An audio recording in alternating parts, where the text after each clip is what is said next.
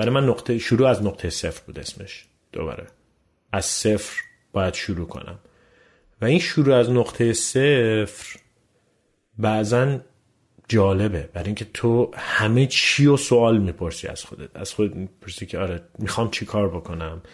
انگار اصلا یه, یه نقطه یه دکمه ریست رو دوباره زدی و از نو داری تعریف می‌کنی که حالا می‌خواد چه اتفاقی بیفته. ترسناک هم هست یعنی اینجا هم نیستش که خب خیلی به به reset زدیم. reset که می‌زنی پر از ناامنیه. reset که زدی پر از سواله.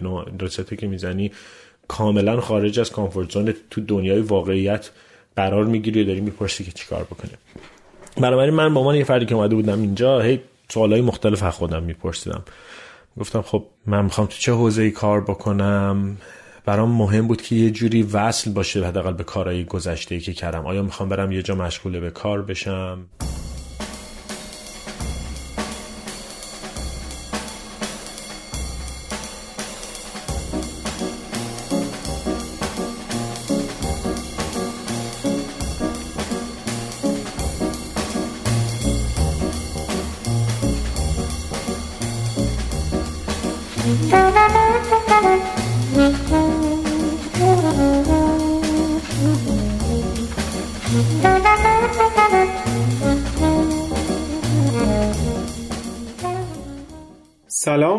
اینجا قسمت سی و دوم از فصل سه پادکست ده صبح و من میسم زرگرپور هستم. سلام منم امید اخوانم. پادکست ده صبح پادکستی در حوزه مدیریت کارآفرینی استارتاپ ها و کسب و کاره که در فصل سه فصل فعلی راجع به داستانهای فراز و نشیب کارآفرینا میگیم و مهمون امروزمون آقای محسن ملایری هم بنیانگذار استارتاپ ترایب در کانادا و هم بنیانگذار شتاب دهنده آواتک در ایران و یک شرکتی در ایران و غیره هستن که تو قسمت قبل گفتیم. خب مثلا می‌خوای یه خلاصی از دو قسمت قبل دو بخش قبل مصاحبه با محسن بگی؟ محسن توی قسمت اول صحبتش یعنی توی قسمت اول مصاحبهش که فکر می‌کنم میشه قسمت سیوم در مورد سابقه کارش توی ایران صحبت کرد بعد در مورد تشکیل شرکت خاورزمین توضیحاتی رو گفت این که خاورزمین چه شکلیه که تبدیل به یک آژانس تبلیغاتی آنلاین شد و کم کم شروع کردن به اینکه کارهای متفرق انجام دادن. مثلا یکی از این کارها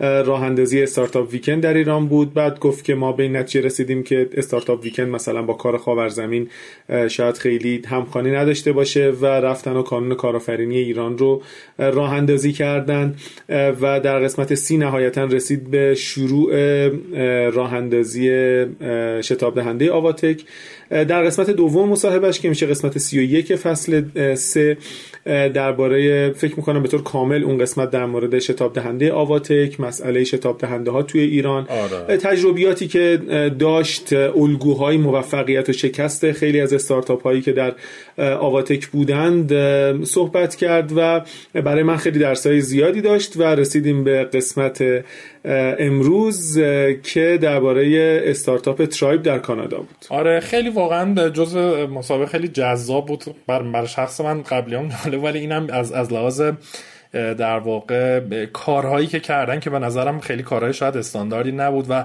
جالبی محسن می‌دونید چه غیر از اینکه به نظرم داستانگوی خوبیه اینه که چون خودش هم ساید استارتاپ بوده ساید سرمایه گذار بوده شتاب دهنده بوده دقیقا. و غیره خیلی خوب تونست برای ما داستان ترایب رو خیلی سریع و خلاصه مرتب منظم شسته رفته بگی از ایدهش از شکگیریش از اینکه چجوری دوره هم جمع شدن چجوری خودشون پول گذاشتن. اولین در واقع جذب سرمایه از اشخاصی کردن سرمایه گذار فرشته یا انجل اینوستور راند بعدیشون.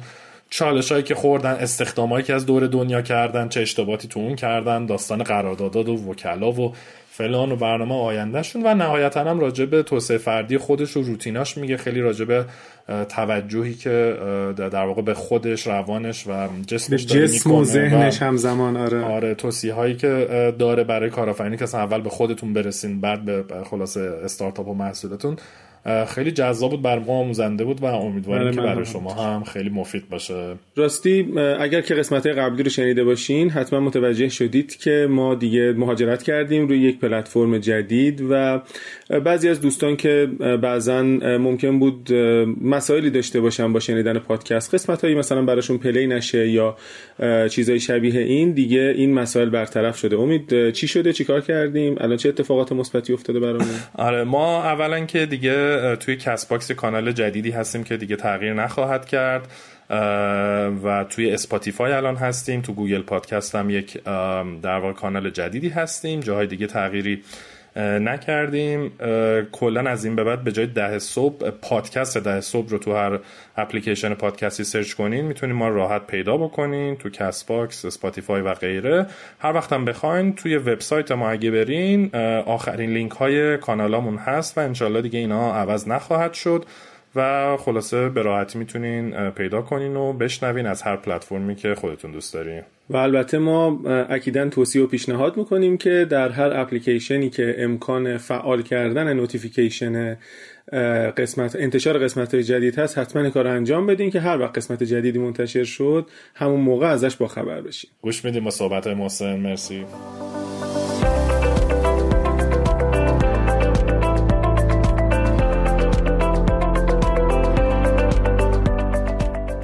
خیلی از شما با اسنپ فود و خدماتش به خوبی آشنا هستین و مرتب هم ازش استفاده می‌کنید.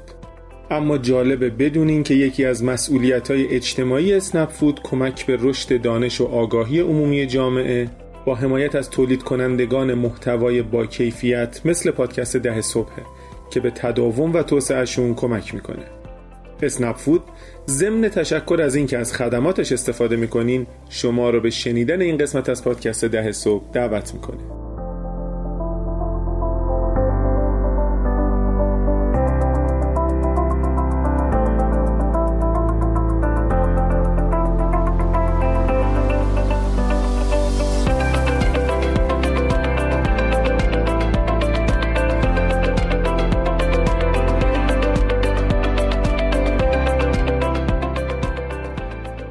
محسن جان در خدمتت هستیم با سومین قسمت از این مصاحبه قسمت پایانی که راجع به استارتاپ فعلیتون ترایب هست که توی کاناداست. مجددا خوش اومدی و خوشحال میشیم که از بی خلاصه تعریف کنی که داستان شکگیری ترایب چی بود ایدش از کجا اومد شما سه نفر چجوری دور هم جمع شدین و همجوری بیایم داستانشو جلو. حتما آره مرسی از اینکه یه بخش کاملا به این سومی اختصاص دادیم. امیدوارم که حوصله آدما سر نرفته باشه. دو تای اول ولی خیلی جذاب بوده تا ببین ترایب تجربه شکگیریش اتفاقا تجربه خیلی خیلی جالب بود. اولین کسب و کاری هست که من خارج از ایران و توی بازار بین المللی لانچش کردم و تا حالا این کارو نکرده بودم. و برام یه تجربه کاملا نو بود. سال 2018 من اومدم از ایران خارج شدم و اومدم کانادا و سیاوش و سهیل رو خب از قبل میشناختم. سهیل ابتدا اصلا یه دوره حتی منتور آواتک بود بعد جوین کرد به تیم ریحون و از اون از اون موقع میشناختمش که اونم برگشته بود دیگه کانادا. و سیاوش خیلی سالهای پیش تو ایران میشناختمش. دیگه بعدش رفت امریکا و از واشنگتن موو کرده بود اومده بود تورنتو و در واقع دیگه مستقر شده بود تورنتو. و ما همدیگه رو دیدیم. خب سیاوش و سهیل هم از قبل همدیگه رو میشناختن توی فضای اینترنت. و راجب موضوعی مختلف صحبت می‌کردیم. به حال ناخودآگاه وقتی که تو مهاجرت می‌کنی و مخصوصا این مهاجرتت توی نقطه ای که برنامه ریزی اونقدر دقیقا براش نکردی که اوکی حالا یه کاری ساختم حالا میام ادامه اون کار رو مثلا دارم میدم. برای من یک استارت نو بود و اتفاقا خیلی تجربه جالبی بود. یعنی برای خیلی تفکر این که من از برای من نقطه شروع از نقطه صفر بود اسمش دوباره. از صفر باید شروع کنم. و این شروع از نقطه صفر بعضا جالبه. برای اینکه تو همه چی و سوال می‌پرسی از خودت. از خودت می‌پرسی که آره می‌خوام چی کار بکنم. انگار اصلا یه, یه نقطه یه دکمه ریست رو دوباره زدی و از نو داری تعریف می‌کنی که حالا می‌خواد چه اتفاقی بیفته. ترسناک هم هست. یعنی اینجا هم نیستش که خب خیلی به به reset رو زدیم. reset که می‌زنی پر از ناامنیه. reset که زدی پر از سواله. reset که می‌زنی کاملا خارج از comfort zone تو دنیای واقعیت قرار می‌گیری و داری می‌پرسی که چیکار بکنه. بنابراین من با عنوان یه فردی که اومده بودم اینجا هی سوالای مختلف از خودم میپرسیدم. گفتم خب من می‌خوام تو چه حوزه ای کار بکنم؟ برام مهم بود که یه جوری وصل باشه حداقل به کارهای گذشته ای که کردم. آیا می‌خوام برم یه جا مشغول به کار بشم؟ توی یه شرکتی؟ آیا نه؟ می‌خوام مثلا برام مهمتره که مثلا چون من می‌خوام پول در بیارم کارهای متعددی که اینجا خب فعالیت های زود بازده هست. خیلی ها مثلا تو حوزه فروش ملک میرن. مثلا خیلی کامیونیتی ایرانی تو این حوزه هم بزرگه. فروش ملک می‌کنن نمی‌دونم فروش بیمه کار این تیپی. ولی ریست خیلی جالبه. ریست اینجوری که من کیم اینجا کجاست؟ خلاصه داری توی اون فرایند تقلا می‌کنی. ولی خب من فکر کنم خوششانسم بودم که از دوستان گذاشتم که میشناختمشون از قبل. خب همش فرصت این رو داشتیم. ماهی با سوهل می‌رفتیم بیرون میشستیم توی رستوران مختلف و فقط ایده حرف می‌زدیم. راجع به ایده. مثلا این تو بازار چجوری کار می‌کنه؟ اون تو بازار چجوری کار می‌کنه؟ و سوهل هم پر از ایده های مختلف بود. مثلا از یه ایده ای که فرض کن به فرد بگه چی باید بخوری تمام دیتا های مختلف و از stream های مختلف بگیره داده های فرد و, و بعد بهش بگه که امروز تو باید اینو بخوری مثلا. چه می‌دونم از یه از یه ابزاری که تو بتونی بری به جای اینکه آدما رو follow بکنی و مثلا پستای اینستاگرامش رو ببینی مثلا یه social network باشه که من بتونم برم توی صفحه میسم زرگرو رو ببینم که از چه ابزاری استفاده می‌کنه چه ویتامینایی رو می‌خوره یعنی مثلا شبکه اجتماعی محصول محور که من ببینم طول هایی که مثلا استفاده یا اسمش مثلا یه چیزی به اسم روتین تو ذهنش بود. یا مثلا من یه سری ایده رو تو حوزه سافر می‌گفتم. یه یه دوره بود که ما هنوز هنوز اونقدر با سیاوش نزدیک نبودیم ولی خب سهیل نزدیک بود به سیاوش و اون موقع سیاوش هم همینجوری پروژه های خیلی کناری توسعه می‌داد. مثلا محصولاتی رو چون چون واقعا به معنی واقعی یه هکر و یه, یه فردی که مثلا مهندس خیلی خبره یه پروژه های کوچیک رو انجام می‌داد. یکی از پروژه هایی که درست کرده بود برای تفریح یک وبسایتی به زبان فارسی بود برای بازار جهانی که در واقع آدما توش می‌رفتن سوال و جواب می‌کردن. خیلی شبیه کورا که تو می‌تونی سوال بپرسی و آدم جواب بدن. ولی خب تجربه سیاوش توی ساختن social network ها و اینا چیز جدیدی نبود. یعنی مثلا تو ساختن شبکه های اجتماعی قبلا مثلا forum داشت روی آیفون. جزو تیمی بود که اولین آیفون رو در واقع تو دنیا هک کردن و unlock ش کردن. خیلی کارهای geek ی این تیپی زیاد کرده بودش. ولی ما هی راجع به ایده های مختلف صحبت می‌کردیم.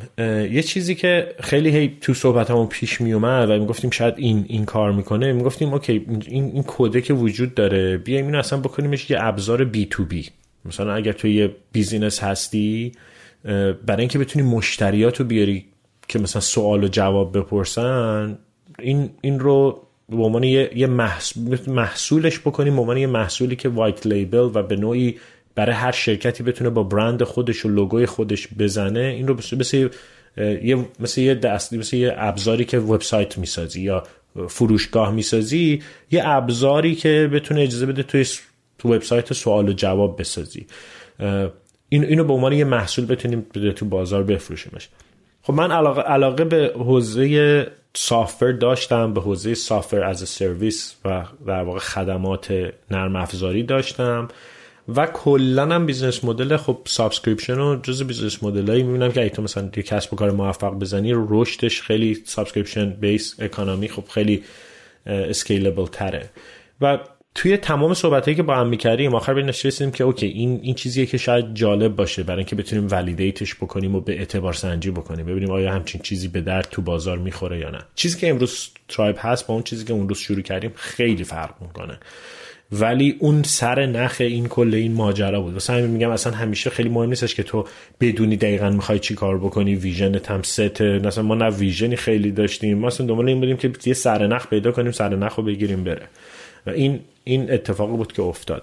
و ما گفتیم okay بیایم این کارو بکنیم. خیلی دنبال اسم گشتیم و نهایتا اسم چای رو انتخاب کردیم. به خاطر اینکه خب احساس می‌کردیم که یکی از کارهایی که این نرم افزار انجام میده اووردن آدم ها کنار همدیگه است و در واقع ایجاد اون احساس تعلق به یک کامیونیتی و در واقع شروع کردیم راجع به بازار حسابی خوندن دیگه. تا, تا می‌تونستیم من باشه اینو بگم که ترایب قبیله است ترجمهش دیگه. ترجمه فارسیش میشه قبیله درسته. آره و کامیونیتی و محسن هیچ ترجمه خوبی تو فارسی توش می‌دونی؟ باورت نمیشه. من امروز صبح من امروز صبح رفتم تو دیکشنری دوباره. من که هم کسب و کار الان هم اسمش کامیونیتی پلتفرمه هم کاری که تو ایران می‌کردم علاقه خیلی زیاد به ساخت کامیونیتی بود. متاسفانه من فکر می‌کنم چون ما از لغت جامعه استفاده می‌کنیم. جام جامعه لغت آره. درستی برای سوسایتیه برای کامیونیتی نیست. ولی کامیونیتی مثلا آهاد و مثلا مردم و اینا تو دیکشنری میگه که باز به نظر منم اونم به ترجمه درستی به اصلا نیست. نداریم. آره. نداریمش به ولی قبل از که جلوتر بریم خودت کامیونیتی رو تعریف می‌کنی از نظر تو؟ اصلا تعریف کامیونیتی چیست؟ خیلی سوال خوبیه. ببین در واقع کامیونیتی قرار گرفتن افراد و انسانها کنار همدیگه با یه سری تمایلات و بر اهداف مشترکه. وقتی که انسان ها کنار هم مثلا تو بیای تو تاریخ اولوشن و تاریخ تکامل و بعدم تاریخ اینکه انسان ها چجوری به موجودات سیویلایزد و متمدن تبدیل شدن و اینها رو شکل دادن همیشه با شکلگیری این کامیونیتی ها بوده. یعنی موقعی که انسان فهمید که تنهایی نمی‌تونه به با هم بودنه یه, قدرت خیلی بیشتر میده و این کامیونیتی ها اون ابتدا در واقع همین هانتر ان بودن که انسان ها کنار هم قرار گرفتن که به صورت قبایلی مثلا همش در واقع در حال ییلاق و قشلاق بودن و در واقع ستل هم نشده بودن که بتونن بشینن و یک جا کشاورزی بکنن. یعنی کامیونیتی های اولیه این بودن. ولی اصولا کامیونیتی چه گرفتن آدم ها کنار همدیگه بر اساس علایق مشترک و یا اهداف مشترکه. وقتی که این اتفاق میفته این یه, یه کامیونیتی شکل می‌گیره. ولی این یک فرم به نوعی یک فرمی از گروهی از افراده چون می‌تونه تو فرم های مختلف باشه. می‌تونه یک organization باشه می‌تونه یک institution باشه. ولی community در واقع شاید bare bone و اولی ابتدایی ترین چیزیه که افراد وقتی کنار هم قرار می‌گیرن شکلش میدن. و مخصوصا بعد از ظهور اینترنت به خاطر اینکه مفهوم مرز برای شکلگیری این community و اتصال آدم ها با هم دیگر برداشته شد به شدت خیلی اون ابتدا یه, یه رشد خیلی زیاد داشت. خاطر باشه یه دوره بود که اینترنت پر از forum بود. یا اون موقعی که هنوز با اون بله های dial-up که سر صدا می‌کرد وصل می‌شدیم. مثلا می‌رفتیم توی BBS forum BBS bravo کاملا. BBS ها در واقع اون community های الان چون دیگه مثلا من ستاره شناس می‌تونستم با یه ستاره شناس دیگه یه جای دیگه دنیا صحبت بکنم. هیچ وقت این اتفاق نمی‌تونست به تو این شکل بیفته. ما همه می‌تونست فقط می‌تونستن برن تو این summit ها تو جای مختلف دنیا دور هم جمع بشن. ولی اینکه همزمان و async بتونه این communication اتفاق بیفته با ظهور اینترنت بود. ولی community در واقع اینه و چرا مهمه؟ به خاطر اینکه community یکی از بزرگترین نیازهای بشر رو بهش میده و اون sense نیاز به تعلقه. یعنی تو این همین الان نگاه بکنی مثلا ما موقعی که ایران بودیم همون بخشی از community استارتاپی بودیم. ما خودمون رو متعلق به اون می‌دونیم و به نوعی حتی تعیین کننده هویت تو تعیین می‌کنی که به کدوم community تعلق داری. و این این در واقع مفهوم community این حالا اگه جواب سوالتو داد برگردم به اینکه اصلا چی شد که یعنی چون Tribe هم مثلا موضوع community ه آره. ولی ما فهمیدیم که okay این تو شروع این بازار رو خوندن. okay این پس یه مفهومیه به نام community platform ها که سابقه گذشته شد. دیدیم BBS ها رو دیدیم اولوشنی که forum ها توی www در واقع ایجاد کردن و بعد از اون در واقع وب 2 که تو وب 2 2.0 و در واقع وب 2 ورود فیسبوک و توییتر و اینستاگرام و این که اصلا همه چی شروع کرد consolidate شدن و همه چی اومد با هم ترکیب شدن. یعنی از این همه forum هایی که به صورت متنوع پخش بود یهو همه جا برگشت مثلا به فیسبوک برگشت به توییتر برگشت به اینستاگرام این شرکت این در واقع اینا تونستن همه رو دور هم جمع بکنن با یه product خوب و با یه محصول خوبی که به بازار دادن و بعد می‌دیدیم که اوکی این مفهوم ارتباط ایجاد بستری برای متصل کردن مشتریان به هم, هم از همون دوره forum ها شکل گرفته بود. یعنی یه عالم forum بودن. تو می‌تونستی بری تو forum علاقمندان به خودروی مثلا شاسی بلند جیپ و مثلا درسته. تو, دن... تو دنیا یه عالم فرما بودن که بعد خیلی از اینا مهاجرت کردن رفتن روی همین پلتفرم های مثل فیسبوک گروپ ها و اینها. ولی دیدیم که همچنان برندها براشون مهم هستش که یه بستری رو ایجاد بکنن که زیر نظر خودشون باشه که همچنان بتونه اون تجربه اتصال مشتریان به هم رو بده. و, و, و فوایدی که از این ماجرا می‌گیرن این همش تو تحقیقات بازار ما بود. تو بسته به اینکه کاربرد اون کامیونیتی آنلاین چی هست متفاوت بود. مثلا شما می‌تونی یه کامیونیتی رو بزنی به خاطر اینکه می‌خوای مشتریانت بتونن جواب سوالای همدیگر رو بدن. تو تو بتونی هزینه پشتیبانی تو بیاری پایین. برای اینکه مشتری می‌تونه بره بگه شما چه جوری از این محصول دارین استفاده می‌کنی؟ بله بله. الان هست دیگه. شما مثلا می‌تونی بری تو آیفون یه سوالی داری بری تو کامیونیتی اپل بف... بپرسی و جوابش رو پیدا بکنی. و من یه عده از اون نظر استفاده می‌کنن یه عده عنوان ابزار بازاریابی استفاده می‌کنن چون این محتوایی که توسط اون افرادی که عضو اون کامیونیتی ان تولید می‌کردن چون توسط موتورهای جستجو پیدا می شده تو می‌تونستی یه سوالو بپرسی که مثلا من چیکار بکنم اگه تو خواب خور رو پف بکنم و بری تو سایت فروشنده یه محصولی که مرتبط به اونه و اون سوال و جواب رو بخونی. برای من این به عنوان یه استراتژی بازاریابی بالای funnel بازاریابیشون رو از این طریق می ساختن خلاصه می‌خوام سرتو درد نیارم چون نمی‌خوام راجع به خود محصول اونقدر صحبت بکنم. ولی دیدیم این یه محصولیه که تو دنیا وجود داره. پس ما خیلی همچین کار عجیب غریبی نمی‌کنیم. و این sign sign خوبیه. معمولا تو وقتی یه چیزی هست و آدما یه جایی یه پولی دارن میدن یعنی یه نیازی وجود داره براش. دقیقا. و ما گفتیم که okay پس اینو وبسایتش رو بزنیم و وبسایت ترایب فکر کنم سپتامبر 2018 بود که اووردیم بالا. یه دونه فرم ریکوست دمو هم گذاشتیم. خیلی محصولی هم همچین نداشتیم دیگه. فقط این محصول چیزی بود که زبونش هم حتی هنوز انگلیسی نشده بود و برای بازار فارسی زبانان دنیا طراحی شده بودش.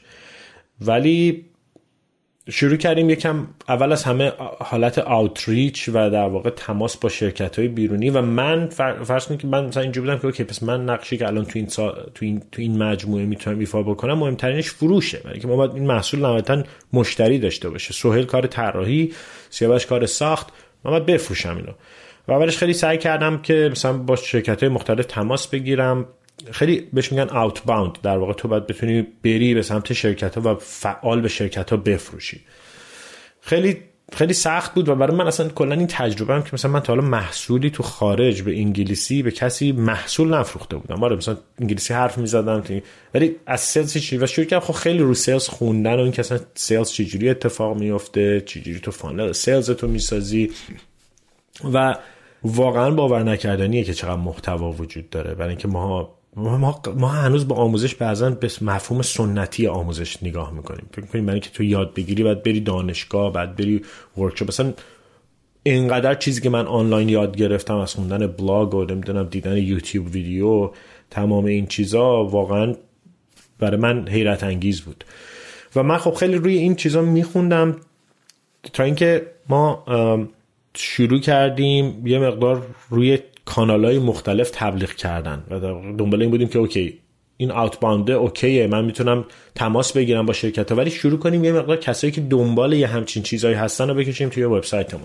و شروع کردیم گوگل ادز گذاشتیم رفتیم توی سری سایت ها که برای مقایسه نرم افزارها با هم بود. اونجاها خودمون رو شروع کردیم پروموت کردن. و به طور حیرت انگیزی شروع کردن آدما این فرم درخواست دمو رو پر کردن.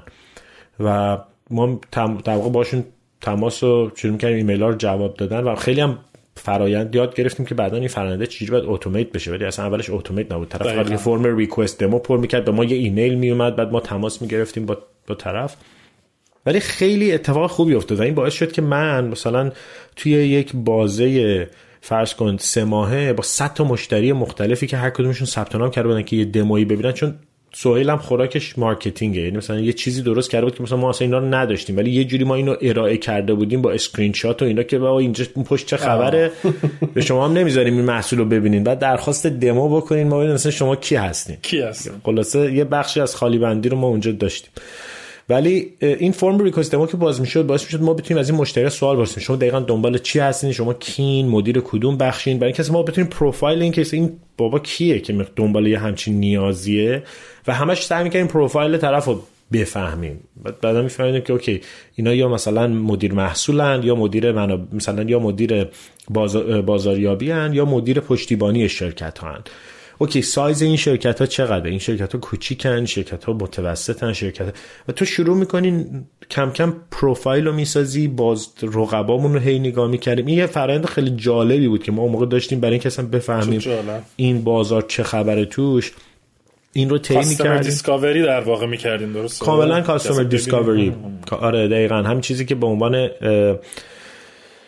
کشف مشتری توی استارتاپ ها میگیم تو مراحل اولیه باید انجام بشه. ما هم به معنی واقعی داشتیم اون رو فرایند طی می‌کردیم و خیلی هم جالب بود. برای اینکه مثلا می‌دیدیم اوه مثلا این یارو یه نفره میگه من می‌خوام یه استارتاپ بزنم می‌خوام کامیونیتی بسازم. این یکی یه شرکت 300 نفریه این یکی یه شرکت مولتی نشنال فرانسویه. مثلا ما هم می‌دونیم که اصلا ما به همه اینا بفروشیم. ولی خلاصه هر کم هر چی می‌گفت می‌گفتیم داریم. یعنی که اینکه ببینیم که چی کار بکنیم دیگه. ولی شروع کردیم چند تا مشتری گرفتیم. اولین مشتری هم که ولی یه چیزی برای من خیلی مهم بود و اونم این بود که اینجا اگه من بخوام یه کسب کار بزنم توش جریان نقدینگی از همه مهمتره. یعنی من خیلی فکر می‌کردم که okay مثلا یه social network ی که بره رشد بکنه growth رو برداری ببری مثلا پیش سرمایه گذار و اینا. ولی یه در واقع به این که نه این باید بتونه بوت استرپ بکنه. برای اینکه تو بتونی بوت استرپ بکنی باید پول در بیاری. برای اینکه بتونی از همون ابتدا خودت پول خودت رو در بیاری باید بفروشی از همون ابتدا. این مدل کسب و کارهای موفقی هستن که با این شروع نمیشن ولی ما ما با از این روی کرد استفاده کردیم. گفتیم برای مهمه که بتونیم شش ماه اول رو خب برای این نه حقوقی برمی داشتیم از شرکت نه درآمدی داشتیم. ولی شروع کردیم در واقع از خودمونم pricing ساختن pricing مون هم الان نگاه می‌کنم با اون زمان خیلی قیمت گذاریمون تفاوت کرده. ولی می‌گفتیم آره شما به ازای مثلا 100 هزار تا مشتری مثلا اینقدر پرداخت می‌کنین به ما. ولی ابتدا تمرکزمون رو گذاشتیم مبلغ گذاشتیم اینقدر بالا که تعداد مشتری های زیادی نیاد که سطح انتظار بالایی دارن. آدم مشتری کمی بیان که ما بفهمیم چی می‌خوان بریم اونو بزنیم.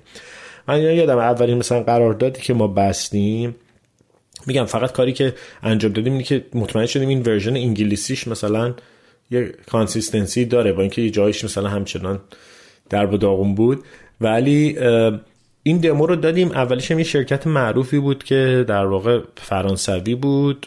و برای office شون توی هند می‌خواستن اینو بخرن. مثلا برای من خیلی جالبم بود که مثلا ما اینجا نشستیم. از یه شرکت فرانسوی برای تو market هند. مثلا برای من این چیزی اصلا عجیب بود تو بازار ایران. من همچین چیزی تجربه نکرده بودم. که تو تو تورنتو نشستی با مشتری تو فرانسه داری حرف می‌زنی برای اینکه تو بازار هند مثلا پیاده سازیش این نرم افزار. آره. ولی ما مثلا ما اومدیم اوایل قرار مثلا به خیال خودمون داشتیم بازار enterprise رو هدف می‌گرفتیم و می‌گفتیم که okay ما می‌خوایم به شرکت های بزرگ بفروشیم برای اینکه بتونیم bootstrap کنیم مثلا این محصول رو بسازیمش. ولی خلاصه این دمو ها رو دادیم و جاهایی که راه داشت که یکم غلو بکنیم هم کردیم در حدی که مشکلات حقوقی ایجاد نکنه. ولی تونستیم مثلا این قرارداد رو به ارزش فکر کنم مثلا 40 هزار دلار تو سال که مثلا چیز خیلی زیادی برای بازار انترپرایز و بازار چیز نیستش. ولی تونستیم این قرارداد رو ببندیم و این شد اولین مشتری ما. و ما اصلا همش با اوایلش دیگه اصلا انگار چیز دیگه انگار کارمند اوناییم. فقط همش با اینا پای تماس بدیم شما چی می‌خواین؟ این چه جوری کار می‌کنه؟ که وقتی برگردم به گذشته یه مقداریش هم اشتباه بوده. یعنی این روی کرده ما اگر چه میگم همیشه تو با یه عالم متغیر مواجهی. اینجوری نیست که خیلی برنامه راست و ریستی رو بتونی بری جلو. مثلا ما بعد مطمئن می‌شدیم کشفلو داریم پس بنابراین بعد به اینا خدمت می‌کردیم. از اون طرف بعد مطمئن می‌شدیم اینا اثر انگشتشون تو محصول ما بیش از یه حدی نباشه. برای اینکه دیگه میشه اصلا یه محصول برای این شرکت. کاستماایز اونا میشه میشه کاستماایز اونا. همش در حال این بودیم که اوور کاستماایز نمیشه. ما همش دنبال این بودیم که بتونیم اینو این تعادل رو بتونیم حفظ بکنیم. ولی تجربه جالبی بود و بعد شروع کردیم محصول رو ساختن بر اساس بازخوردهایی که از اینا می‌گرفتیم و این فرم هم همینجوری کار می‌کرد. کار من این بود که هر روز یعنی توی نقطه من روزی 20 تا دمو داشتم. مثلا دیگه کف می‌کرد دهنم دیگه اصلا دهنم خشک می‌شد. از این مثلا این تماس هنوز این مشتری تمام نشده بود اون یکی جلسه شروع شده بود و این توی این سیستم بوکینگ هم وصلش کرده بودیم به یه سیستمی به نام کلندلی که اینا همینجوری هی می‌تونستن بوک بکنن. آره. مثلا بینش جای نفسم بلد نبودم بذارم. از این میتینگ به اون میتینگ همش ما داشتیم میفروختیم. خلاصه سر شما رو بخوام درد نیارم. این شروع کرد این bootstrap ما رو اوورد رو جایی که مثلا چون ما اینا رو به عنوان metric ی به نام monthly recurring revenue یا درآمد تکرار پذیر ماهانه که در واقع طبق این قراردادی که ما میبستیم گفتیم که این استفاده از این نرم افزار ماهی هزار دلار پولشه. رسیدیم جایی که 5 6 تا مشتری داشتیم که اینا هر کدوم ماهی مثلا هزار تا انگار پرداخت می‌کردن. حالا بعضیشون قراردادشون سالانه بود سالانه پرداخت می‌کردن. ولی این کش مهم بود. چون مثلا کم کم هم باعث شد که ما شروع کنیم دو ریال دوزار از شرکت حقوق بگیریم و زندگیمون هم بچرخونیم. از این طرف هم باعث می‌شد که ما بتونیم بفهمیم مشتری چی می‌خوان. من فکر کنم ما تقریبا به 5 6 هزار تا 5 6 هزار دلار درآمد تو ماه رسیدیم. گفتیم که okay خوبه از یه دفتری کار بکنیم و در واقع یه program ی اینجا بود به نام Next Canada و در واقع من یهو توی یه رویدادی که مثل حالت meetup استارتاپ ها بود دیدم غرفه دارن دیدم مثلا نزدیک هم هست به خونمون توی دقیقه 90 apply کردیم و رفتیم مصاحبه و گفتن که okay ما بهتون جا میدیم. یعنی program ش program شتاب دهی نبود. چند تا پروگرام مختلف داشت. ما تو پروگرامی رفتیم که فقط جا می‌دادن در ازای اینکه تو می‌رفتی تو پروگرامشون و تو رو به عنوان علومنای و فارغ التحصیل برنامهشون در نظر می‌گرفتن. ما رفتیم و اون استقراره اونجا یه کمکی به ما کرد. ولی تو این مدت یه کاری که می‌کردیم چند تا کار خیلی به نظرم خوب بود که انجام دادیم. یک اینکه شروع کردیم تو همین شبکه آدمای خودمون هی افرادی رو پیدا می‌کردیم که می‌رفتیم باشون صحبت می‌کردیم. مثلا فرض کن وی پی شرکت شاپیفای رو پیدا کردیم رفتیم باش صحبت کردیم راجع به این کار نمی‌دونم. و اینا همش از, از طریق ریفرال و از طریق مثلا معرفی برامون محقق می‌شد. در هر کسی رو پیدا می‌کردیم باش صحبت می‌کردیم. بعضیشون حتی مثلا سهیل از قبل میشناختن مثلا سهیل از شبکه قدیمش استفاده کرد و بعضیا رو توی رویدادا می‌دیدیم باشون ولی خلاصه اتفاقی افتاد اینه که این این همینطور که کار پیش می‌رفت ما اینو می‌گفتیم که یه مقدار از طریق یه سری افرادی که خارج از سازمان هم هستن که بعضیشون حتی پروفایل انجل اینوستور داشتن بعضیشون هم نداشتن بریم یه تایید بکنیم. و مطمئن باشیم که ما بایس هم نیستیم رو این که آقا این یه چیزیه که کار می‌کنه خوشحالیم و اینا. دیدگاه این افراد رو روی این کسب و کار گرفتن هم برامون مهم بود. و به محض اینکه تقریبا به هولوش فکر کنم 7 تا 7 هزار دلار درآمد ماهانه رسیده بودیم. خب هزینه هم داشتیم که سرور رو نمی‌دونم فقط هم سیاوش داشت میساخت. سهیل مثلا تو کار طراحی بود و بعد فکر فکر کن که هر کدوم اینا تازه یه سری کارهای دیگه هم داشتن که بعد انجام می‌دادن که کارهای مهاجرتیشون بود نمی‌دونم زندگی های باید میچرخید. خیلی خیلی با شرایط واقعا سختی اون همین سه نفر بودین محسن جان تو شروع کار؟ بله سه نفر بودیم بعد دو نفر بهمون اضافه شدن. شدیم پنج نفر که مثلا ما اولین مثلا یادمه که برای مارکتینگ می‌خواستیم یه نفر رو بگیریم ما شروع کردیم روی وبسایتی به نام angel.co فرصت شغلی رو گذاشتیم و یه نفر از هند در واقع درخواست داد که خیلی هم جالبه الان الان تورنتو اون فرد ولی یه فردی بود که اقامت کانادا داشت. دنبال فرصت فرصت کار کردن تو کانادا بود. ما به عنوان استارتاپ اولین شغل اون رو گذاشته بودیم. و واقعا یه آدم خیلی نابغه و باحاله. یعنی الان جزء افراد اصلی شرکتمونه. ولی جالبه که مثلا یه استوریای اینطوری اتفاق میفته. یه داستانای اینطوری اتفاق میفته که یه نفر توی هند برای شغل توی اینجا اپلای می‌کنه و شروع کرد سه ماه هم از همونجا کار کرد. یعنی ما اصلا پول نداشتیم بدیم. ما گفتیم آقا نه یا اینجا. ما همونجا که هستی خوبه ما چون اینقدر بیشتر پول نداریم. یکم اوضاعمون بهتر شد مثلا برنامه اینو بذار که بیای اینجا. چون مثلا میومد اینجا حقوقش مثلا ده برابر می‌شد. ما برای اینکه مطمئن بشیم بیرون می‌تونیم از یه تعدادم مهر تایید بگیریم. گفتیم بریم سعی کنیم از یه تعداد انجل اینوستور روی شرایطی یه جذب سرمایه کوچیکی رو انجام بدیم. و یه به قول معروف یه راندی از این فرشتگان سرمایه گذاری که با بالهاشون در, در آسمان خلاصه دارن بال می‌زنن تا به استارتاپ پول بدن. نه اینقدر این شکلی نبودش. ولی رفتیم با کلی آدم صحبت کردیم. نهایتا می‌خواستیم در هدفمون بود که 200 هزار دلار از آدما پول بگیریم. ما مثلا تونستیم مدیر محصول قدیم فیسبوک که باز اون اونو سهل میشناخت وی مثلا VP شاپیفای general manager شاپیفای و پیش چند تا هم رفتیم که گفتن نه مثلا شرایط سرمایه‌گذاریتون خوب نیست رو والویشن کنار نیومدیم مثلا طرف گفته که من سرمایه گذاری می‌کنم نمی‌دونم برای 15 درصد سهام می‌خوام 10 درصد سهام می‌خوام. ما می‌خواستیم مطمئن شیم از یه متد استانداردی استفاده می‌کنیم. متدی هم که می‌خواستیم انجام بدیم در واقع گرفتن سرمایه در قالب وام قابل تبدیل به سهام بود که convertible note ـه و می‌خواستیم که یه cap ـی هم داشته باشه بدون بهره هم باشه. یه cap ـی هم داشته باشه که مثلا اگر که round بعدی جذب سرمایه روی ارزش بالاتری اتفاق افتاد اون قبلی یه تخفیفی در واقع روی اینکه زود ریسک کردن بتونن بردارن. به هدف 200 هزار تا نرسیدیم 150 تا ولی تونستیم جذب کنیم. این مال کیه محسن؟ این مال ما سپتامبر 2018 مثلا شرکت رو ثبتش کرده بودیم و کار رو انداختیم. اوایل 2019 محصول رو شروع کردیم بازاریابی. مثلا مارچ و آوریل سه چهار ماه بعد از اینکه محصول فرستادیم تو بازار با همون درآمد مثلا 5000 تا تا 8000 تا ما تو ماه این رو جذب کردیم از اینا. که مثلا برای یه استارتاپی که تو مدل سسه خیلی درآمد بالایی نیست ولی اینجوری هم نیست که صفر بودیم. اینکه ما برامون مهم بود با صفر نریم پیش سرمایه گذار چون درسته. با صفر رفتن پیش سرمایه گذار دستت خیلی پایینه. دقیقا اینجا میگیم آقا یه دی هستن که مخشون کار نمی‌کنه به ما پول میدن دیگه. باز این خودش یه یه نشونه است. ولی این ولی این اتفاق خلاصه به این شکل افتاد که ما تونستیم اون 150 تا رو یه عدهشون هم اصلا فک و فامیل بودن. یعنی مثلا میشناختیم مثلا طرف تو ایتالیا خیلی وقت زندگی می‌کرد مثلا فامیل یکی از بچه ها بود مثلا اون یکم پول گذاشت. ولی پولا خورد بود. اون پولا خورد بود و ما چند نفر بودن؟ جمعا؟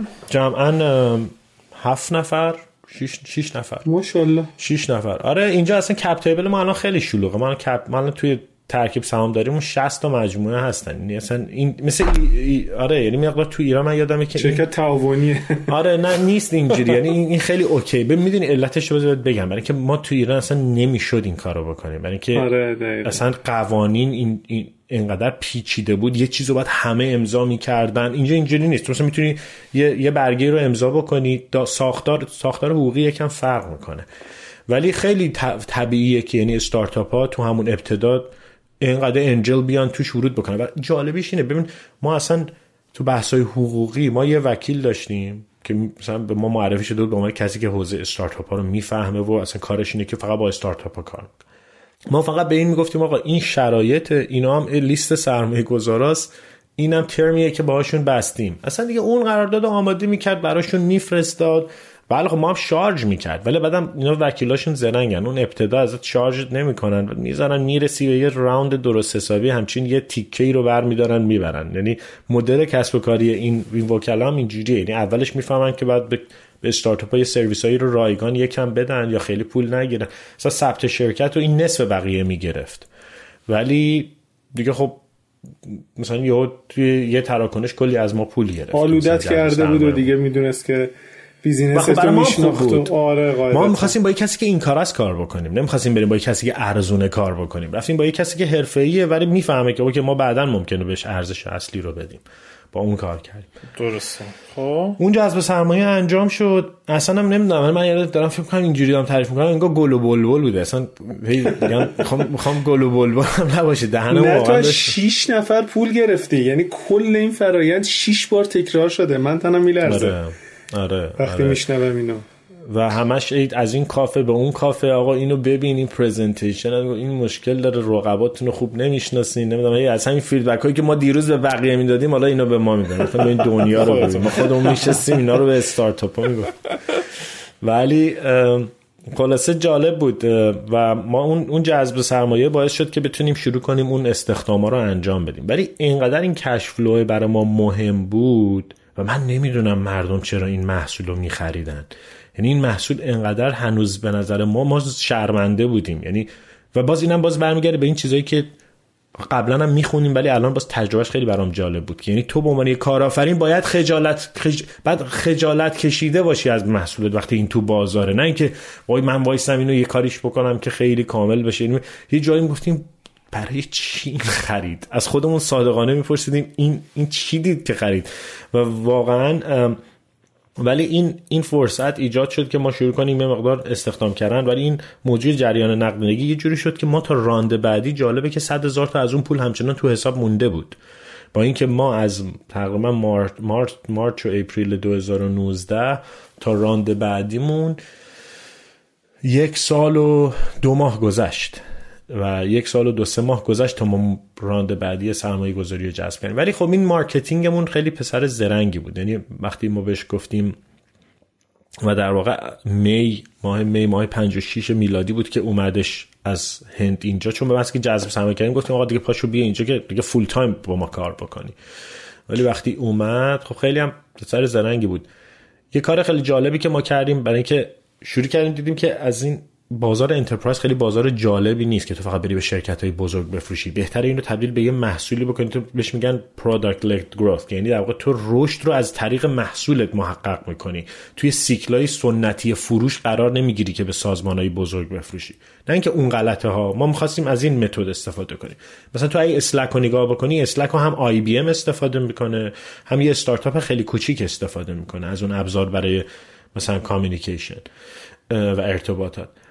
این تفکرمون بود که ما می‌خوایم بتونیم در واقع product led growth و رشد در نهادینه در محصول بسازیم و این محصول رو بتونیم به بازار افقی ارائه بکنیم به که فقط به یه بازار عمودی خاص و vertical و یه niche خاص خیلی بخوایم بریم که بگیم شرکت های بالای 500 نفر مثلا. گفتیم ما بازار میت مارکت و بازار وسط اندازه وسط که شرکت های مثلا کوچک و متوسط حساب میشن هم خیلی می‌تونن از این محصول استفاده بکنن و تعدادشون به مراتب بیشتره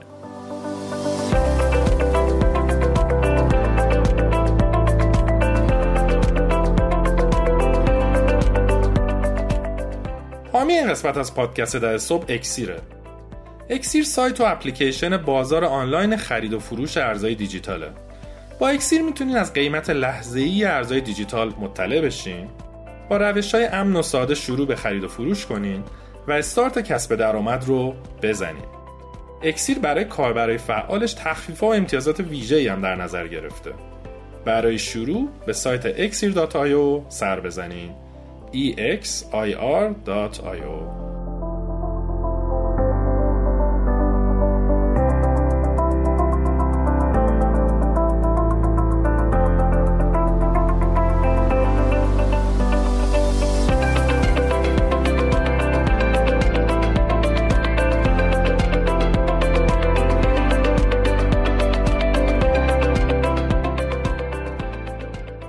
محسن خیلی فکر می‌کنم فروش به local knowledge و دانشی که تو از اون محیط داری وابسته است و فکر می‌کنم تو local knowledge رو نداشتی و این فروش ها اتفاق افتاد. اینا از مطالعه به دست اومد از mentorship به دست اومد یا مثلا بر اساس تجربه بود؟ ما به بازار فقط خود کانادا که نمیفروختیم. ولی ما این دماهایی که می‌گرفتیم از جاهای مختلف بود. ولی این قرار نهایتا تو باید قراردادی با مشتریانت ببندی و این قرارداد هم خیلی مهمه. یعنی یه کاری که من مثلا بعضا دیدم یه دی خوردن توش زمین اینه که خرج وکیل نکردن. مثلا ما این قرارداد رو چرا می‌رفتیم؟ رقیبمون رو پیدا می‌کردیم. قراردادش رو نگاه می‌کردیم. اون یکی رو نگاه می‌کردیم. نهایتا چند تا رو به عنوان نمونه نگاه می‌کردیم. بعد می‌گفتیم که وکیل تو بشین یه چیزی برای ما بنویس که این متخ... مخصوص ما باشه. اینا هم نگرانی های ماست. مثلا قر... کنسل کردن قرارداد چی میشه؟ نمی‌دونم. اگه اگه data breach بکنه و داده در بره یا مثلا هک بشیم چه اینا رو شروع کردیم کم کم یاد گرفتیم. ولی همش با پرسجوه. آره یعنی پرسجو. میگم اینجا باز یکی از چیزایی که من توی context اینجا و محیط اینجا با محیط ایران مقایسه می‌کنم اینه که اینجا دسترسی به متخصصین خیلی فراوانتره نسبت به درست. نسبت به داخل ایران. بخاطر اینکه تو می‌تونی بری پیش حسابداره خیلی خبره راحت در, در دسترس ترن نمیگم تو ایران نیست. در دسترس ترن یعنی اونایی که خبرن خیلی برای شرکت های گرون و مثلا توی بازار خاصن تو ایران ولی اینجا خیلی در دسترسش بیشتر بود برای ما. خلاصه ما این شرکت به این شکل محصولش رفت تو بازار و ما یه کار دیگه ای که کردیم یه وبسایتی بود مثل تخفیفان و نتبرگ ولی برای محصولات غیر فیزیکی و ما یه دیل lifetime ی گذاشتیم چون می‌خواستیم از بازار enterprise بیایم به سمت بازاری که شرکت های کوچیکتر رو هدف قرار بدیم که هر کسی بتونه بخره. گفتیم بعد بره زیر بار فشار ببینیم چه خبره. اینو خود اون مدیر مدیر بازاریابیمون ایدش رو اوورد و گفت این خوبه. مثلا ما میایم یه lifetime deal ی میدیم که آقا تا ابد می‌تونید از محصول ما تا وقتی که ما هستیم می‌تونید استفاده بکنید. ولی این یک پلن خاصه دیگه. این چیزها رو نداره اینو داره. یه پلانی رو customize کنیم عنوان lifetime deal که یعنی deal ابدی ارائه میدی. یه بارم طرف بیشتر پول نمیده. ولی این یه خوبی که داشت این که یهو یه عالمه بازخورد رو برای ما می آورد چون آدمو شروع می‌کردن چون محصولمون دیگه آماده شده بود رسید به نقطه‌ای که طرف می‌تونه self-service و برای به خودش به تنهایی باش کار بکنه. احتیاج نداشت که یه نفر دستش رو بگیره تو محصول ببره که طرف بفهمه چه خبر و اون یهو باعث شد که مثلا من یادم جز دیلای موفقشون هم دسته بندی کردن. مثلا ما 5000 تا فروختیم. و این اولا, اولا یه جریان نقدینگی خوب آورد توی شرکت. که یهو یه پولی هم اومد دست ما. اتفاقا این باعث شد که ما تا رانده بعدی همچنان پولمون سرمایه گذاریمون هم استفاده نکرده باشیم کامل. ولی تعهدم ایجاد کرده یعنی میگم خیلی تجربه عالی نبود. چون بعدش هنوز مثلا هنوزم بعد بهشون یه سری خدمت بکنیم. ولی اینجوری بود که اون ابتدا یه همچین کاری کار خوبی بود به نظر ما که بتونه به ما بازخوردهای مناسبی رو بده. ما این بازخوردها رو گرفتیم. و بعد شروع کردیم قیمت هامون رو بر این اساس هی تغییر دادن. تا اینکه ما دیگه فکر کنم نزدیک های ماه تابستون سال 2020 ما تونستیم جذب سرمایه انجام بدیم از سرمایه گذارامون و اتفاقا هم خورد به زمان کرونا. خورد به زمان کووید.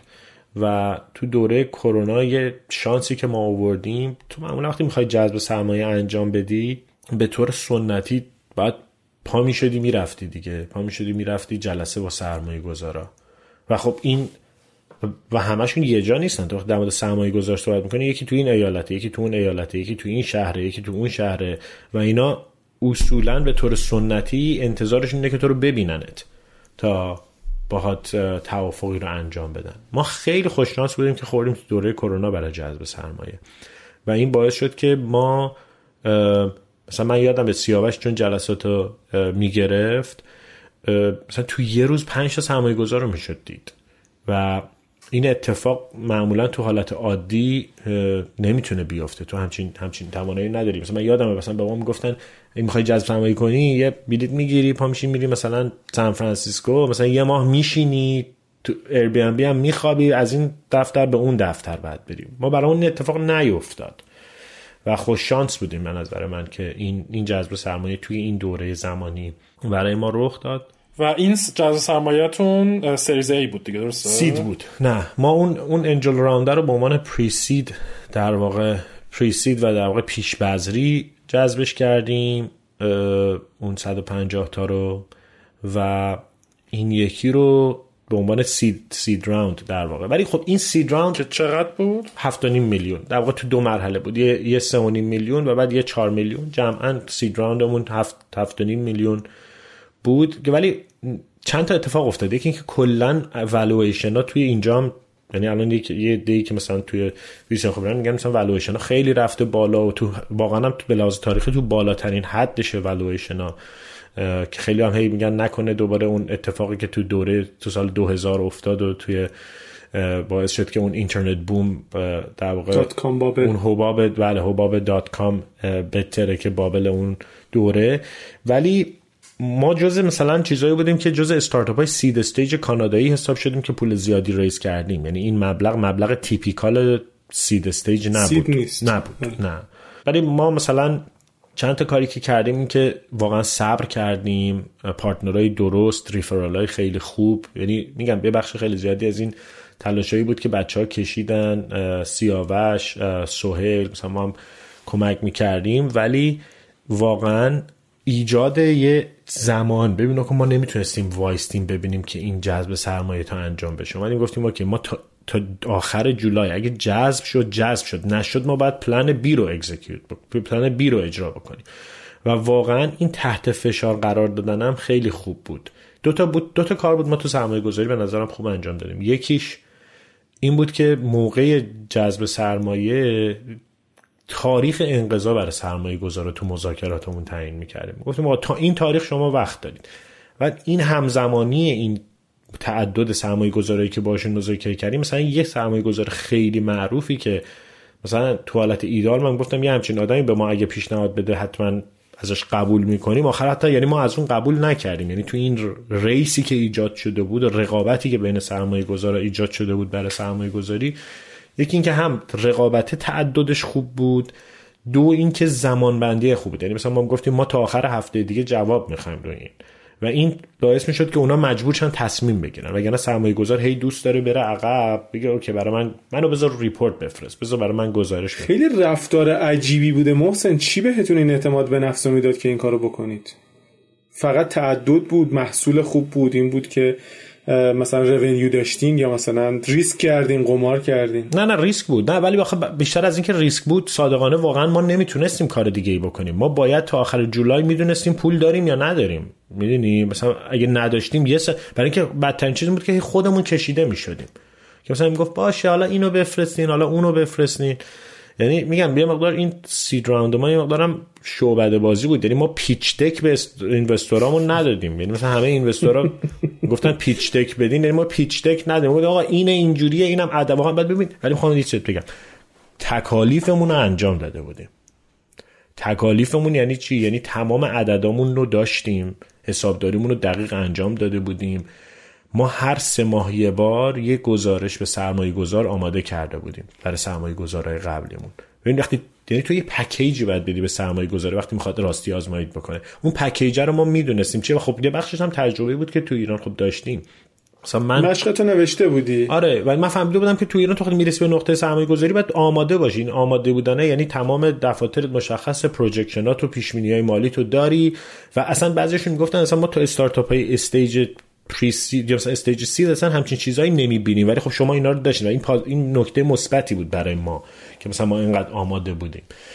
ولی اگه بخوام سرتون رو درد نیارم این دو تا عامل موثر بود. یعنی تعدد افراد و ایجاد زمان. اصلا تو تو هر تو هر مذاکره ای تو باید یه تاریخی بذاری. وگرنه این چیزی هستش که میگن هر چیزی به اندازه که وقت بدی بهش طول می‌کشه. بله. بهش میگن چی؟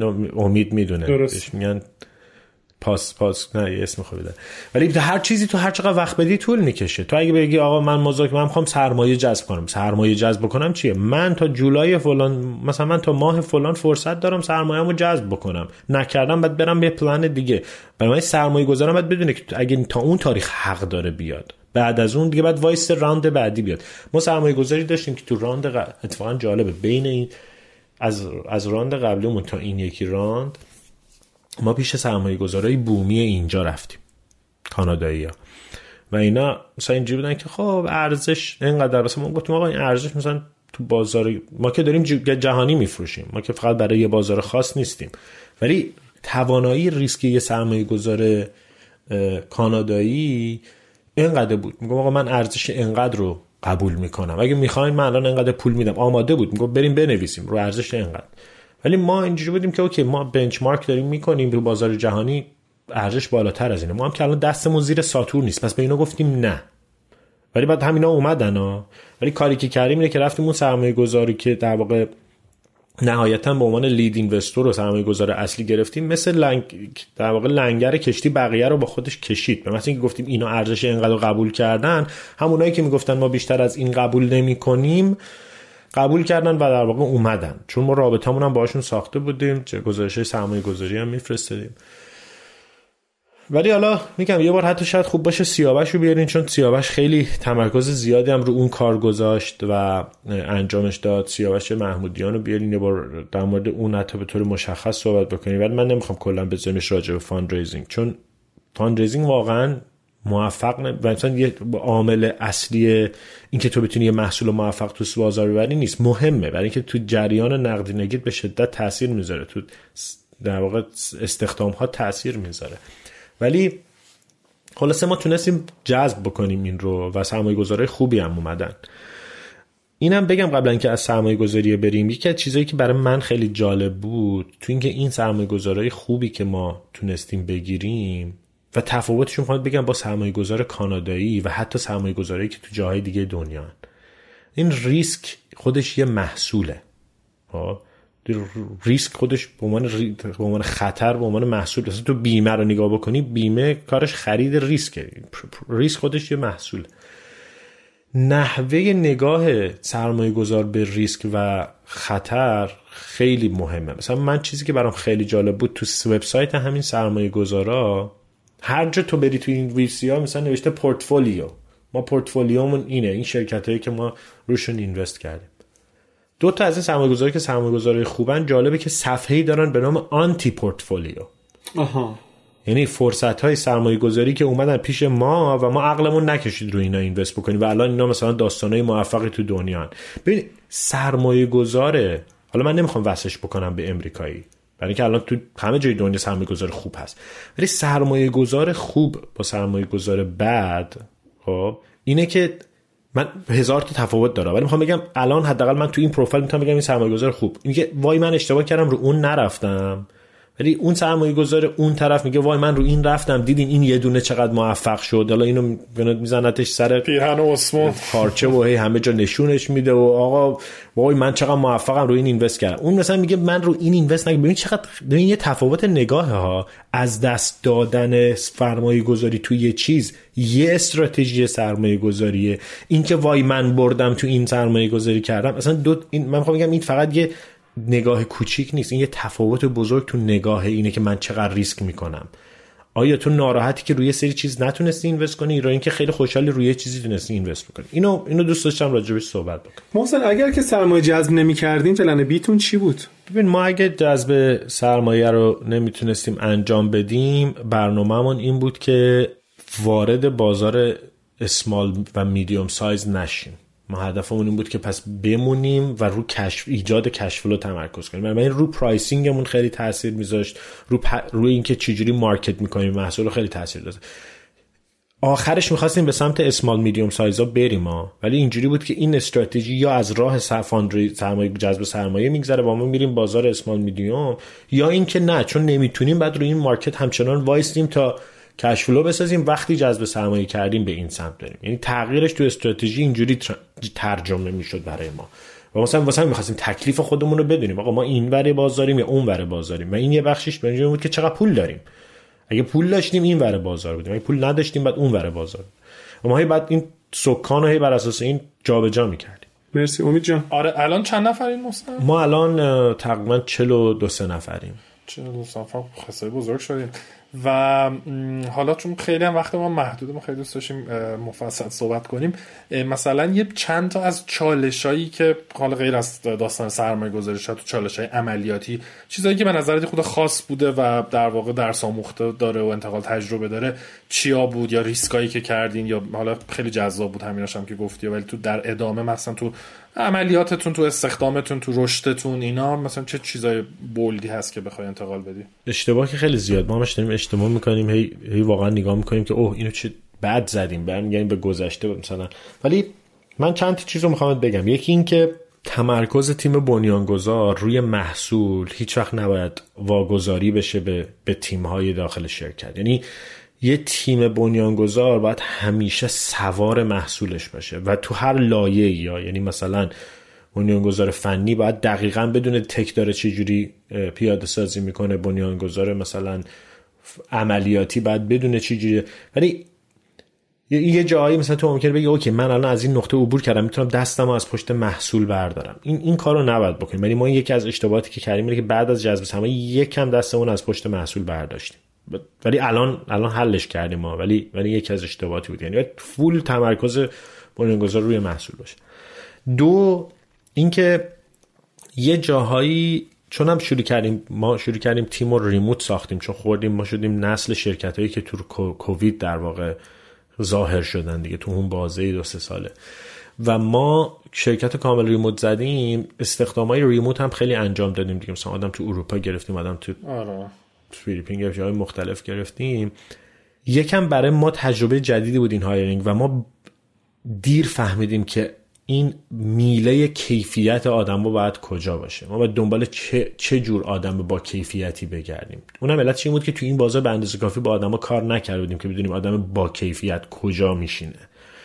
و این باعث شد که اشتباه های اشتباه انجام بدیم بعضیشون رو زود باشون قطع رابطه کردیم بعضیشون رو دیر باهاشون قطع رابطه کردیم. ولی همه چی توی محصول این تیپی همه چی راجع به کیفیت آدماست کیفیت آدماست این کیفیت یه بخشیش از فنیه یه بخش اینه که چقدر احساس مالکیت داره چقدر براش موفقیت این کسب و کار مهمه چقدر کالچرالی و فرهنگی فیت سازمانته. همه اینا کنار هم برای ما طول کشید. من نمیگم هنوز ما یادش گرفتیم ولی یه عالم اشتباه کردیم که از اونها یه سری چیزها رو یاد گرفتیم که داره کمک می‌کنه چجوری بعد استخدامای بهتر انجام بدیم. اشتباه سوم هم این بود که توی یه جنبه های سازمان رو یکم زیادی زود بزرگش کردیم. که اونم باز یکی از آفتهایی که فکر کنم همه استارتاپ که پول زیاد دستشون میاد می‌کنن و جالبه که ما هم می‌دونستیم ولی آخرم کردیم این اشتباه رو. یعنی اصولا تو وقتی یه اشتباه می‌دونی باعث نمیشه که لزوما انجامش ندی. بعضی وقت باید باید به روش سخت یادش بگیری و اونا اشتباه انجام دادنش. ولی اینا اینا چند تا از چیزاست. ولی نهایتا این چرخشه ما اصلا محصول الانمون یه چیز دیگه است. ویژن الانمون یه چیز دیگه است. و با اون اولیه تفاوت داره. اینجوری نیست که توی یه لیگ نباشه توی لیگه. ولی ولی انقدر حرف زدی با مشتری که یه کار دیگه ایه و ما الان تازه محصولمون داره به نقطه می‌رسه که اون اعتماد به نفس و تازه الان بعد سه سال هنوز ما نداده. ولی مثلا اینجا که تو دو سه ماه آینده طبق برنامه‌ای که می‌بینیم توی نقطه که می‌تونیم یکم با اعتماد به نفس بگیم یه کور قوی داره محصولمون. و خب طول می‌کشه. یعنی مهمترین چیز اینه که آدم بدونه که این ماجرا طول می‌کشه. تنها چیزی که تو باید نگاه بکنی اینه که آقا من به عنوان شرکتم مثل یه بدنه. آیا ضربانش درست می‌زنه؟ آیا اون بیسیک چیزهایی که بعد پایه باشه درست کار بکنه؟ ای درست کار بکنه بقیه‌اش رو باید فقط وقت داشته باشی تا بتونی درستش بکنی. و اینکه آیا جریان نقدینگیمون درست باشه نمی‌دونم هزینه هامون درست باشه. ما همیشه مثلا مطمئن میشیم که اون نرخ سوخت اصلیمون از یه حدی بالاتر نره. اگه داره میره بالا می‌دونیم که پس باید یه جای هزینه ها رو بیاریم پایین. ولی میگم این این هیچ وقت میگم من من خودم هی نگاه می‌کنم میگم چقدر ایدئال دارم حرف می‌زنم. اصلا اینقدر ایدئال نیست. مثلا ببین بحران میجری هم بود. مثلا یکی دوتا بحرانی که مثلا چه می‌دونم بگی آقا سرورامون خوابید یا کرش کرد یا نم تعداد اون 5000 تا مشتری که اومدن فلان شد. یه مشتری گندمون شاکی شد کنسل کرد یا نمی‌دونم مشکل با سرمایه‌گذار دعواش. بحران این جنسی هم داشتیم؟ بحران زیاد داشتیم. مثلا یکی به سرور اینا که خب خیلی داون میشه. این خیلی خیلی طبیعیه. ما هم کردیم به پنج تا چیز مختلف مثلا یه نصف شب ساعت موبایل 6 نفر زنگ می‌زنه چون سرورها پایین. مثلا ما برای ما اسلی قرار داده اسلی میبندیم که آقا مثلا ما بعد اینقدر به شما بله بله. گارانتی می‌کنیم که سرویس در دسترس و یه جایی fail کردیم با جریمه دادیم به مشتری. چون نتونستیم مثلا ببینیمش. یه جاهایی یه تغییراتی رو میگم باز این باز اون حالتایی که ما QA رو درست انجام ندادیم فاوندرام یه جای دستشون شل شده مثلا باعث شده که مثلا سیستم notification ما اشتباه کار بکنه. یهو مثلا یکی از مشتریان ما 60 هزار تا user ش impact بشن و مثلا این افتضاح بوده به نظر ما مثلا این از این تجربیات خیلی داشتیم و فقط هنوز خدا چیزی نداشتیم که خیلی حیاتی و چرا مثلا این دیتا بریچ داشته باشیم دیتا های شرکتمون لو بره چون ما داریم داده های مشتری و مشتریان اونا رو نگهداری می‌کنیم. ریسکامون رو مثلا تشخیص دادیم ولی هنوز خدا رو سعی کردیم یه بیسی داشته باشه که اون اتفاقا نیفته. ولی بحران اون تیپی رو چه ازش عبور کردیم؟ خیلی عالی و قبل از اینکه حالا یه خودم راجع به خود تو تو سفری صحبت بکنیم به پلنتون برای آینده ترایب چیه؟ مثلا توی که دو سال آینده اهدافتون چیه؟ چیکار می‌خوایم بکنیم؟ به چی برسیم؟ ببین کلا ما هنوز خودمون رو با فاصله از product market fit می‌بینیم و اصولا بهترین هنوز. هنوز آره. به خاطر اینکه نزدیکترین چیزی که بهت نشون میده دم product market fit ی این growth rate و رشد نرخ رشدته. و نرخ رشد ما هنوز اونجا نیست. برای اینکه وقتی من وقتی هم تحلیلش می‌کنیم می‌دونیم ما مثلا این این چیزایی که تو محصولمون کمه این کارهایی که هنوز تو بازاریابی نکردیم. ولی باید هی تست کنید یعنی ما هنوز محصولمون رو هی داریم میچرخونیم تا ببینیم کجا این نرخ رشد نرخ جذابی میشه. نرخ نرخ کنسل نکردن حالا بهش میگیم churn rate churn rate مون مثلا درسته. رشد اینکه آدما به مرور زمان در, در پولی که به ما میدن و افزایش پیدا بکنه. اینا رو هنوز داریم figure out می‌کنیم. این milestone بعدی اینه که به یه نرخ رشد درستی برسیم که بگیم okay این نزدیک product market fit ه چون تا اون موقع نمی‌تونیم series A و مرحله بعد رو جذب کنیم. و در واقع الان تمرکزمون اینه که اون نرخ رشد رو مطمئن بشیم که علائم حیاتی شرکت تا رسیدن به اون نقطه کار می‌کنه. حتی اگه باید برنامه های احتمالی رو میزمون بذاریم بگیم okay مثلا این, این حتی تصمیم سخت باید بگیریم. ولی مهم اینه که بتونیم تا product market fit پول داشته باشیم و بعدش بتونیم آماده بشیم برای جذب سرمایه و این به خاطر همین همش کارمون تغییر تو pricing ما تا الان چهار بار قیمت گذاریمون عوض شده. تا الان مثلا سه بار re, rewrite کردیم از اول کد. یعنی اینجوری نیست که اصلا توی شرایط خیلی خیلی تفاوت داره با اینکه مثلا ما فرض کن با یه استارتاپی مثل ریحون رو بخوام مثال بزنم که تو خیلی مشخص می‌دونی چه محصولیه چه بازاریه. ما با یه عالم ابهام هم مواجهیم همزمان که بعد اونها رو سعی کنیم اعتبار سنجی بکنیم. خب محسن جان رسیدیم به بخش پایانی. خیلی هم جذاب بر من که خیلی جذاب خیلی جذاب بود انصافا. و به خیلی کارهای آره خاصی کردیم. خیلی جالب بود. خودت یه خود راجع به توسعه فردیت بگو. روتینات چیه؟ آیا روتین مثلا روزمره ای داری؟ آیا چه می‌دونم ابزار خاصی هست که مثلا برای بهره وری شخصیت استفاده می‌کنی؟ منابع آموزشی یا توسعه خاصی داری؟ منتوری کوچی چیکار داری می‌کنه خودت شخصت. آره حتما. ببین یکی اینکه واقعا مثلا من خودم هم خیلی ایهام می‌گیرم از اینکه کی از چه ابزاری استفاده می‌کنه چجوری مثلا حواسش به خودش هست. ولی هر کسی اولا باید فرمول خودش رو پیدا کنه. من منم همش دنبال فرمول خودم. چون به مثلا که شروع می‌کنم یه فرمول یکی رو تقلید کردن یه چیزیش برای من کار می‌کنه یه چیزیش برای من کار نمی‌کنه. خب؟ ولی من اصولا چیزی که خودم باش استراگل می‌کنم اینه که هی توی یک مدار سینوس کوسینوسی یه جایی سوار حالم هم یه جایی حالم رو من سواره. نمی‌دونم این توصیف اصلا توصیف فهمیدین چی میگم یا نه. ولی ولی ولی یه جوری که یه روزای حالم بده یه روزایی خیلی حالم خوبه. ولی هی شروع کردم انگار خودم هم یه محصولم. هی اینجوری هم که okay این یکم این این چی رو من داره کار می‌کنه چی رو من داره کار نمی‌کنه. خب؟ ولی من الان به لحاظ mental health و physical health خب من therapist که دارم و من یه چیزی که به نظرم خیلی آدما روان کاو رو مثلا اینجوری که تو باید روانی شده باشی تا بری سمت روان کاو از این ایدول از این ایده ها داریم. ولی به نظر من روانکاو از این نظر خوبه که یه فردیه که و طولم می‌کشه پیدا بکنی روانکاو من هنوزم میگم چون تازه یه مدتی شروعش کردم مثلا دارم می‌بینم که okay چه مدل روانکاوی بر من کار می‌کنه چون چندین مکتب روانشناسی وجود داره هر کسی به یه روشی practice می‌کنه. بله، بله. ولی از این نظر که بتونی چراغ قوه رو بندازی تو نقاط تاریکی که بعضا تو نقاط کور خود آدمی که آدم خودش راجع خودش نمی‌بینه بعضی وقت دوستا کمک می‌کنن. ولی اصولا روانکاو خیلی بهتر می‌تونه تو این موضوع کمک بکنه.